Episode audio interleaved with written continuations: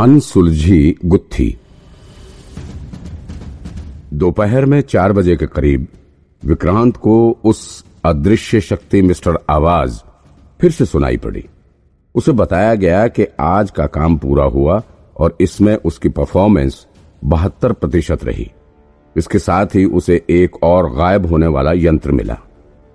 उसे खोलकर देखने पर विक्रांत को एहसास हुआ कि ये फिर से पिछली बार की ही तरह एक ट्रैकिंग डिवाइस है। क्या है ये? कुछ नया और मज़ेदार क्यों नहीं लेकर आते? थोड़ी निराशा के साथ ही विक्रांत को अब उस अदृश्य शक्ति के बारे में कुछ चीज़ें पता चल रही थी। अभी तक वो इसके पूरे नियम को जाने बगैर तीन बार इसका इस्तेमाल कर चुका था। इन तीन बार में उसने जो जो बातें महसूस की थी, उसे वो एक नोटबुक पर नोट करने लगा। तीन बातें उसने नोट की। पहली तो ये कि ये अदृश्य शक्ति दिन में सिर्फ़ एक बार ही एक्टिव होती थी और एक्टिवेट होने के बाद उसके रुकने का समय कुछ निर्धारित नहीं था। लेकिन इसके खत्म होने का समय, उसके टास्क के खत्म होने के समय के अनुसार कम या ज़्यादा होता था। दूसरी बात, जो भी टास्क या एडवेंचर वो करता था, वो उसकी इच्छा के अनुसार नहीं होता था। जैसे कि आज सुबह उसे लगा था कि इस अदृश्य शक्ति की मदद से वो कटे हाथ वाला केस सॉल्व कर लेगा। लेकिन ऐसा हुआ नहीं। इसके बजाय आज उसे जिया मिली और फिर वो ऊँट की मदद से उस चोर को पकड़ने में सफल हुआ। और तीसरी बात वो अदृश्य शक्ति जो बात बोलती थी, उसका कुछ ना कुछ छुपा हुआ अर्थ ज़रूर होता था। जैसा कि उसने कहा था कि उतार चढ़ाव वाले रास्ते। जिससे उसका मतलब ऊँट की सवारी से था। इसका मतलब वो अदृश्य शक्ति विक्रांत को आगे घटित होने वाली घटनाओं का पहले ही संकेत देने की कोशिश कर रही थी। उस अदृश्य शक्ति ने झील की लहरों और पहाड़ की बात की थी। इसका भी कुछ ना कुछ मतलब ज़रूर था। अगर विक्रांत उस अदृश्य शक्ति द्वारा कहे जाने वाले शब्दों की पहली को सुलझा सके तो वो आसानी से अपनी समस्याओं को सुलझा सकता है। इसके साथ ही वो उस अदृश्य शक्ति का इस्तेमाल अच्छे से कर सकता है और अपने सक्सेस रेट को भी बढ़ा सकता है। अगर वो उस अदृश्य शक्ति के बारे में और कुछ पता लगा सके तो उस शक्ति को पूरी तरह से अपने वश में कर सकता है और उसका इस्तेमाल सिर्फ़ अपने हिसाब से और अपने मन चाहे काम को पूरा करने में कर सकता है। फिर विक्रांत का दिमाग अचानक से उस शक्ति से हटकर उस कटे हाथ वाले केस पर आकर टिक गया। एक बात तो उसे समझ में आ चुकी थी कि भले ही उसके पास अदृश्य शक्ति की ताकत है, लेकिन फिर भी वो पूरी तरह से इसके भरोसे बैठकर उस केस को नहीं सॉल्व कर सकता है, जैसा आज हुआ। उस हिसाब से तो उस शक्ति ने विक्रांत का ध्यान केस से हटाकर उस चोर को पकड़ने में लगा दिया और उसका समय खराब कर दिया था। ऐसे में तो विक्रांत को बड़ी सावधानी के साथ काम करना होगा और बड़ी सावधानी से उस शक्ति का इस्तेमाल करना होगा। काफ़ी देर तक सोच विचार करने के बाद विक्रांत ने फैसला किया कि अब वो अपने दिमाग से इस कटे हाथ वाले केस को सॉल्व करेगा। भले ही एक पुलिस डिटेक्टिव के रूप में उसके पास ऐसे केसेस का कोई अनुभव नहीं है, लेकिन वो पहले गैंगस्टर भी रह चुका है और उसे मुजरिमों के बारे में थोड़ा बहुत अनुभव तो था ही। ऐसे में वो अपने दिमाग से चाहे तो उसे पकड़ सकता था। कुछ भी हो, वो किसी भी हालत में पुष्कर से लगी बारह हज़ार रुपए की शर्त हारना नहीं चाहता था। बारह हज़ार रुपए का इंतज़ाम वो एक बार किसी तरह से कर भी लेगा, लेकिन पुष्कर के आगे अपनी इज़्ज़त नहीं डुबा सकता था। बात बारह हज़ार रुपयों से बढ़कर इज़्ज़त की थी। एक बार अगर वो शर्त हार गया तो पुष्कर उसका मज़ाक उड़ाकर हमेशा बेइज्जत करता रहेगा। इसलिए विक्रांत ने बिना किसी देरी के उस केस से जुड़ी और भी जानकारी इकट्ठा करनी शुरू कर दी। केस से जुड़े कुछ ज़रूरी रिकॉर्ड ऑफ़िस में प्रिंट करवाकर घर ले आया और उसके बारे में गहन रिसर्च करने लग गया। उसका नया घर काफ़ी अच्छा था। यहाँ बस उसे एक ही दिक्कत थी, घर में वाईफाई नहीं था, जिस वजह से वो इंटरनेट का इस्तेमाल नहीं कर पा रहा था। घर का मालिक महेश अपना नेट वाला काम फ़ोन के डेटा से ही कर लेता था। उसने घर में वाईफाई अपनी बेटी के चलते नहीं लगवाया था। इंटरनेट के होने पर वो अपनी पढ़ाई छोड़कर हमेशा ऑनलाइन गेम खेलती रहती थी। लेकिन शायद उसे पता नहीं था कि उसकी बेटी रिया काफ़ी चालाक थी। उसने पड़ोस के घर में लगे वाईफाई का पासवर्ड पता कर लिया था और वो बड़े मज़े से पड़ोसी का वाईफाई यूज़ करती थी। विक्रांत को भी उसने पड़ोसी के वाईफाई का पासवर्ड दे दिया था। अब विक्रांत ने नेट से उस केस से जुड़ी सारी जानकारी रिसर्च करके निकाल ली थी। फिर उसने केस से जुड़ी एक एक चीज़ को जोड़कर अपनी तहकीकात शुरू कर दी। पिछले साल 22 अप्रैल को बोरीवली शहर में फिटनेस जिम के पास स्थित एक ओवरब्रिज के नीचे पहली बार ये हाथ काटने वाली घटना सामने आई थी। उस औरत का नाम कीर्ति चौधरी था और वो एक एमएनएस कंपनी के ऑफ़िस में काम करती थी। वो वैसे तो दिल्ली में रहती थी, लेकिन यहाँ मुंबई किसी म्यूज़िक कंसर्ट को देखने के लिए आई हुई थी।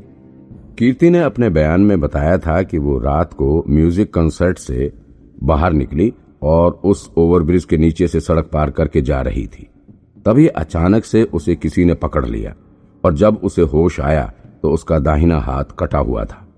अपराधी ने उसके हाथ में बाकायदा पट्टी भी बांधी हुई थी ताकि ज़्यादा खून निकलने से उसकी जान न चली जाए। इस केस की सबसे अजीब बात यह थी कि ये घटना फिटनेस जिम के ठीक सामने हुई थी। फिर भी उसके सीसीटीवी कैमरों में अपराधी की एक भी फ़ोटो नहीं दिखी थी। केस में पुलिस को अपराधी तक पहुँचने का एक भी क्लू नहीं मिल सका था। वो एरिया ऐसा है कि वहाँ रात में भी काफ़ी लाइट रहती है। काफ़ी भीड़ भाड़ वाला इलाका है। वो सीसीटीवी में और लोगों के चेहरे साफ़ नज़र आ रहे थे क्योंकि रात काफ़ी ज़्यादा थी और अधिकतर लोग अपने घर पहुँचने के लिए जल्दी में थे। इसलिए केस में कोई भी ठोस गवाह नहीं मिल सका। पुलिस इस केस की गुत्थी को सुलझाने में लगी हुई थी कि 26 अप्रैल को दोबारा से ठीक ऐसी ही घटना सामने आई।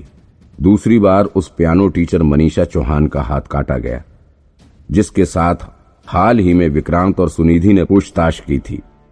उसका केस तो और भी अजीब था। वो अपने बेड पर लेटी हुई थी, तब उसका हाथ काट दिया गया था। उस दिन कुछ खास हुआ भी नहीं था। मनीषा अपने घर का सारा काम खत्म करके अपने बेड पर लेटने के लिए गई और जब उसकी नींद खुली तो उसका दाहिना हाथ कटा हुआ था। एक बार फिर से पूरे शहर में खौफ फैल गया। मनीषा जहाँ अभी रह रही है, उस वक्त वहाँ नहीं रहती थी। तब उसका घर किसी मीडियम सोसाइटी वाली कॉलोनी में था। लेकिन फिर भी वहाँ चारों तरफ़ सीसीटीवी कैमरे तो लगे ही थे। पुलिस में कॉलोनी में लगे एक एक कैमरे की फुटेज निकाल डाली। लेकिन अपराधी का एक भी फुटेज सामने नहीं आया। यहाँ तक पुलिस ने घटना के सात दिन पहले तक के सारे फुटेज खंगाल डाले। फिर भी कुछ पता नहीं चल सका। उस दिन मनीषा घर में अकेली थी। उसके पति से उसका झगड़ा हुआ था और उसने अपने पति को ही घर से बाहर निकाल दिया था। ऐसे में एक बार के लिए तो सभी का शक उसके पति पर ही गया, लेकिन बाद में ये साबित हो गया कि उस वक्त वो बिज़नेस के सिलसिले में शहर से बाहर गया हुआ था। मनीषा का उसके पति के साथ रिलेशन अच्छा नहीं था। इस घटना के बाद उसका तलाक भी हो गया। और अब वो अपने नए घर में अकेले रहती है, जो कि शहर के पौष इलाके में मौजूद है। मनीषा ने बताया था कि वो घर का डोर अंदर से लॉक करके सोई थी। ऐसे में अनुमान था कि उसके डोर लॉक को तोड़कर ही अपराधी अंदर दाखिल हुआ था। लेकिन फॉरेंसिक टीम ने जाँच में पाया कि दरवाजे पर किसी भी तरह की ज़ोर आजमाइश का कोई सबूत नहीं है। यानी कि अपराधी के पास उसके डोर की चाबी मौजूद थी।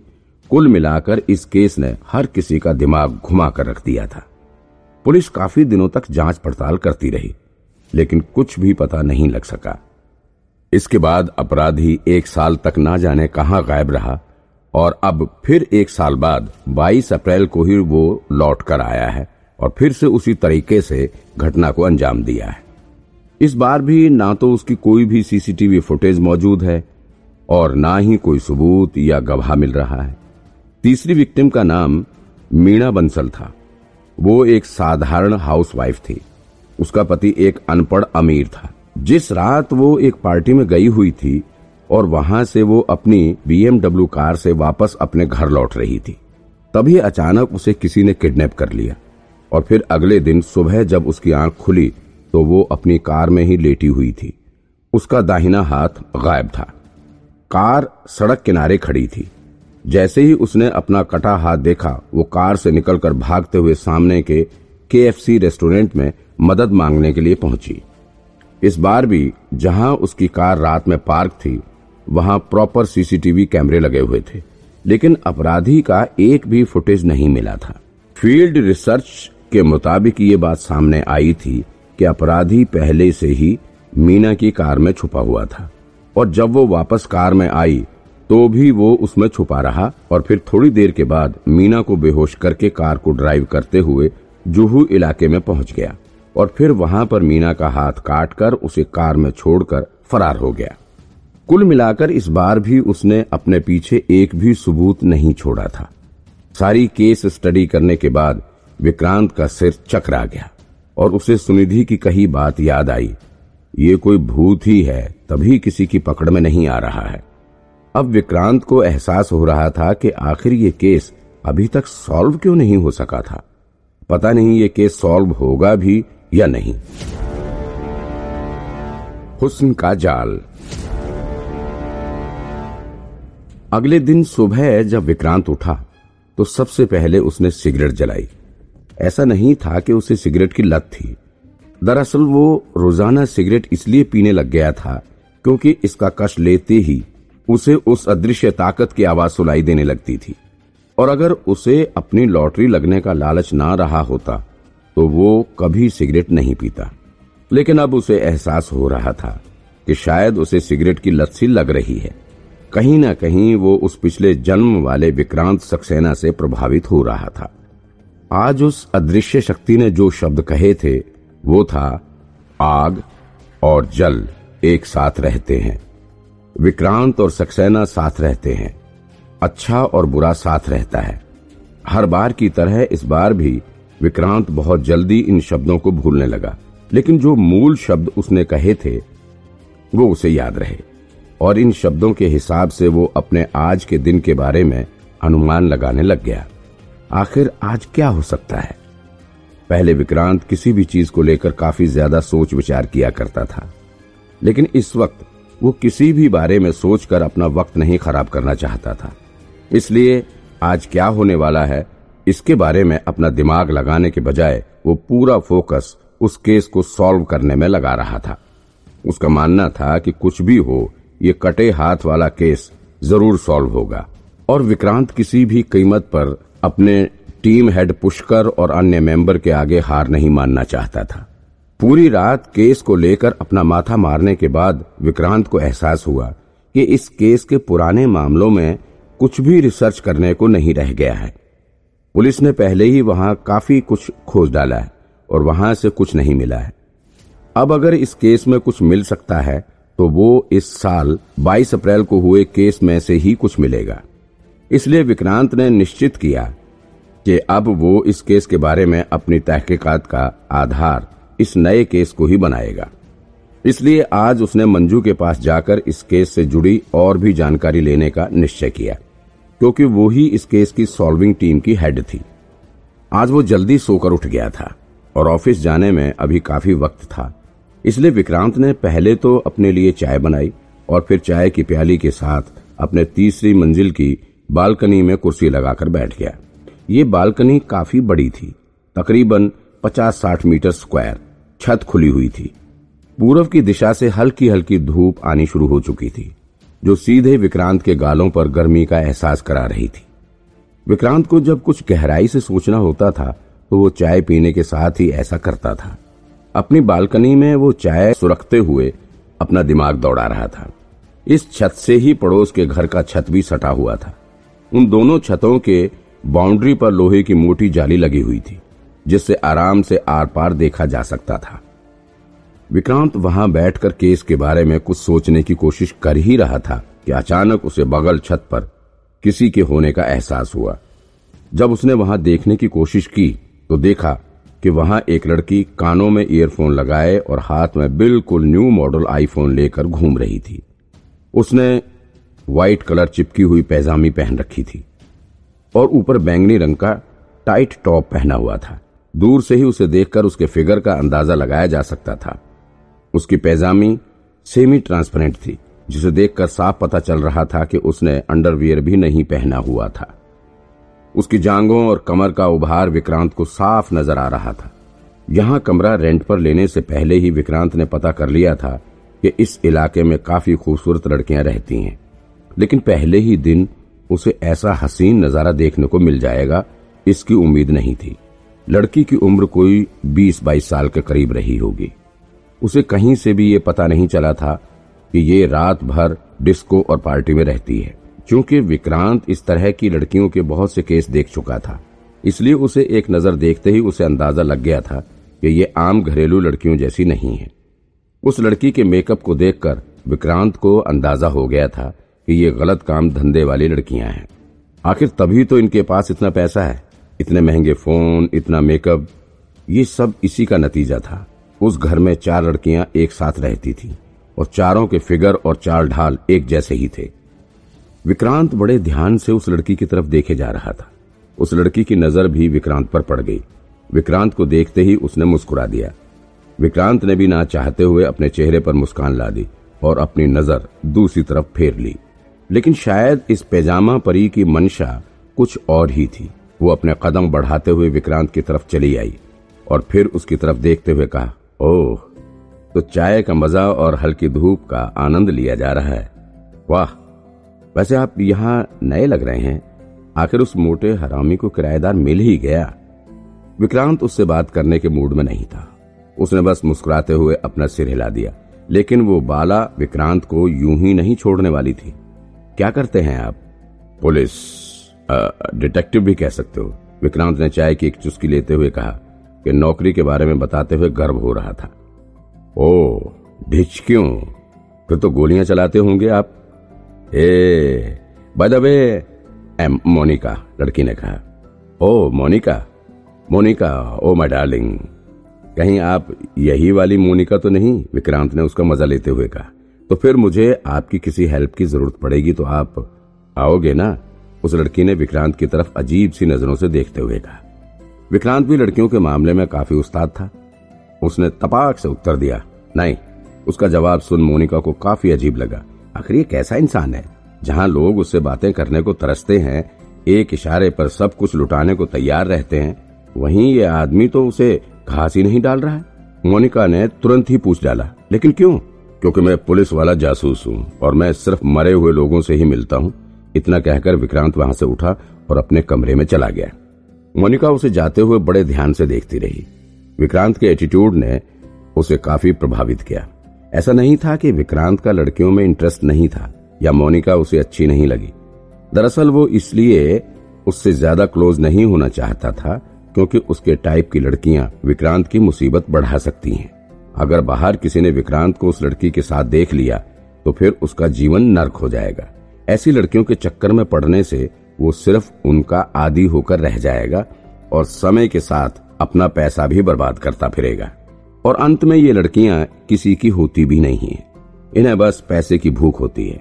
जब भी विक्रांत ऐसी किसी सिचुएशन में पड़ता है तो उसे अपने सीनियर की कही बात याद आ जाती है। जो हमेशा कहते थे कि कभी भी अपने पड़ोसी के साथ इश्क नहीं लड़ाना चाहिए और खासतौर पर जिस्म बेचने वाली लड़कियों से तो कोसों दूर रहना चाहिए। विक्रांत किसी भी कीमत पर मोनिका के करीब नहीं जाना चाहता था।